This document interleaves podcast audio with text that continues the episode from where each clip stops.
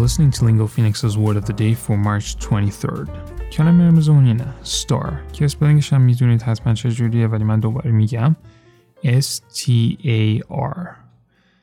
کلمه star به اونه verb یه معنی کمتر شناخته شده داره که به این شکله. If someone stars in a film, television show, etc., they are one of the main characters in it. که معنیش هم گویا دیگه، یعنی که مثلا یه نفر ما که توی فیلمی بازی میکنه از verb star میتونیم استفاده کنیم برای توصیف این که این آدم تو اون فیلم بازی میکنه. مثلا یه دونه جمله میتونیم بسازیم به این شکل. Eastwood starred in The Good, the Bad, and the Ugly. که میگیم مثلا آقای کلینت ایستوود توی فیلم خوب بد زشت یه نقشی بازی کرده. معنی اولی که در موردش صحبت کردیم برای verb star به صورت intransitive هستش. حالا میتونه به صورت transitive هم باشه و معنیش به این شکل میشه. If a film, television show, or play stars someone, that person is one of the main characters in it.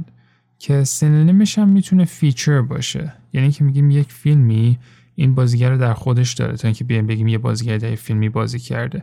مثلا یه دونه جمله یا نصف جمله است این، ولی خب میتونید بگنجونش در جملات بزرگتر. بگیم که A film starring Meryl Streep. یعنی که بگیم I watched a film starring Meryl Streep. یعنی که یه فیلمی که توش مریل استریپ بازی میکرده رو دیدم. یعنی که مثال دیگه‌اش میتونه اینجور باشه.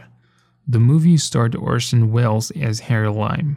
یعنی که این فیلم این آقای اورسون ولز توش بازی میکرد در نقش مثلا هری لایم. حالا بریم با هم دیگه یه مثال ببینیم از استفاده کلمه star در نشریه Essence. She is set to star in Sony's Fatherhood opposite Kevin Hart. یعنی که این خانمه قراره توی که فیلم‌های سونی به اسم Fatherhood بازی بکنه در مقابل کوین هارت، یعنی در مقابل یه هنرپیشه دیگه به اسم مثلا کوین هارت. با پادکست Word of the Day من محمد گلپایگانی هستم از Lingo Phoenix.